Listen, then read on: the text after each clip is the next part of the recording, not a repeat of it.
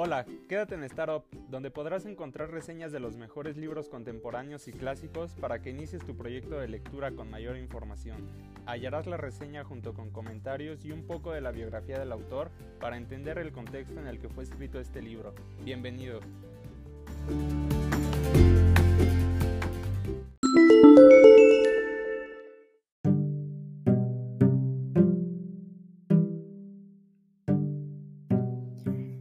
Bienvenidos a Startup.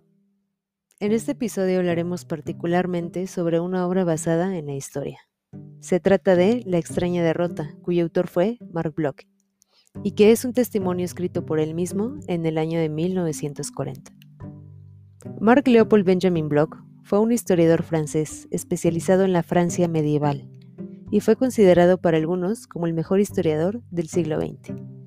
Nació el 6 de julio de 1886 en Lyon, Francia, y murió en este mismo país el 16 de junio de 1944, en Saint-Didier. ¿Y entonces de qué trata la extraña derrota? Es un libro de historia que analiza una sociedad en crisis, la cual se rindió demasiado fácil frente al empuje hitleriano. Aunque también es la propia reflexión del intelectual Bloch que asume la responsabilidad de aquellos que no se atrevieron a implicarse en los problemas de su tiempo, y se exige a sí mismo a cambiar la conciencia colectiva.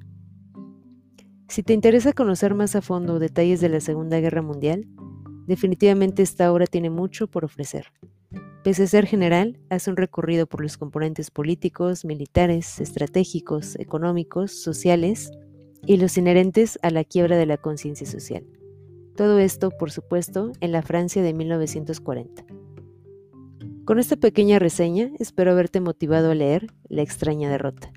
Gracias por acompañarme. Soy Montserrat Alemán y nos escuchamos en la próxima emisión de Startup.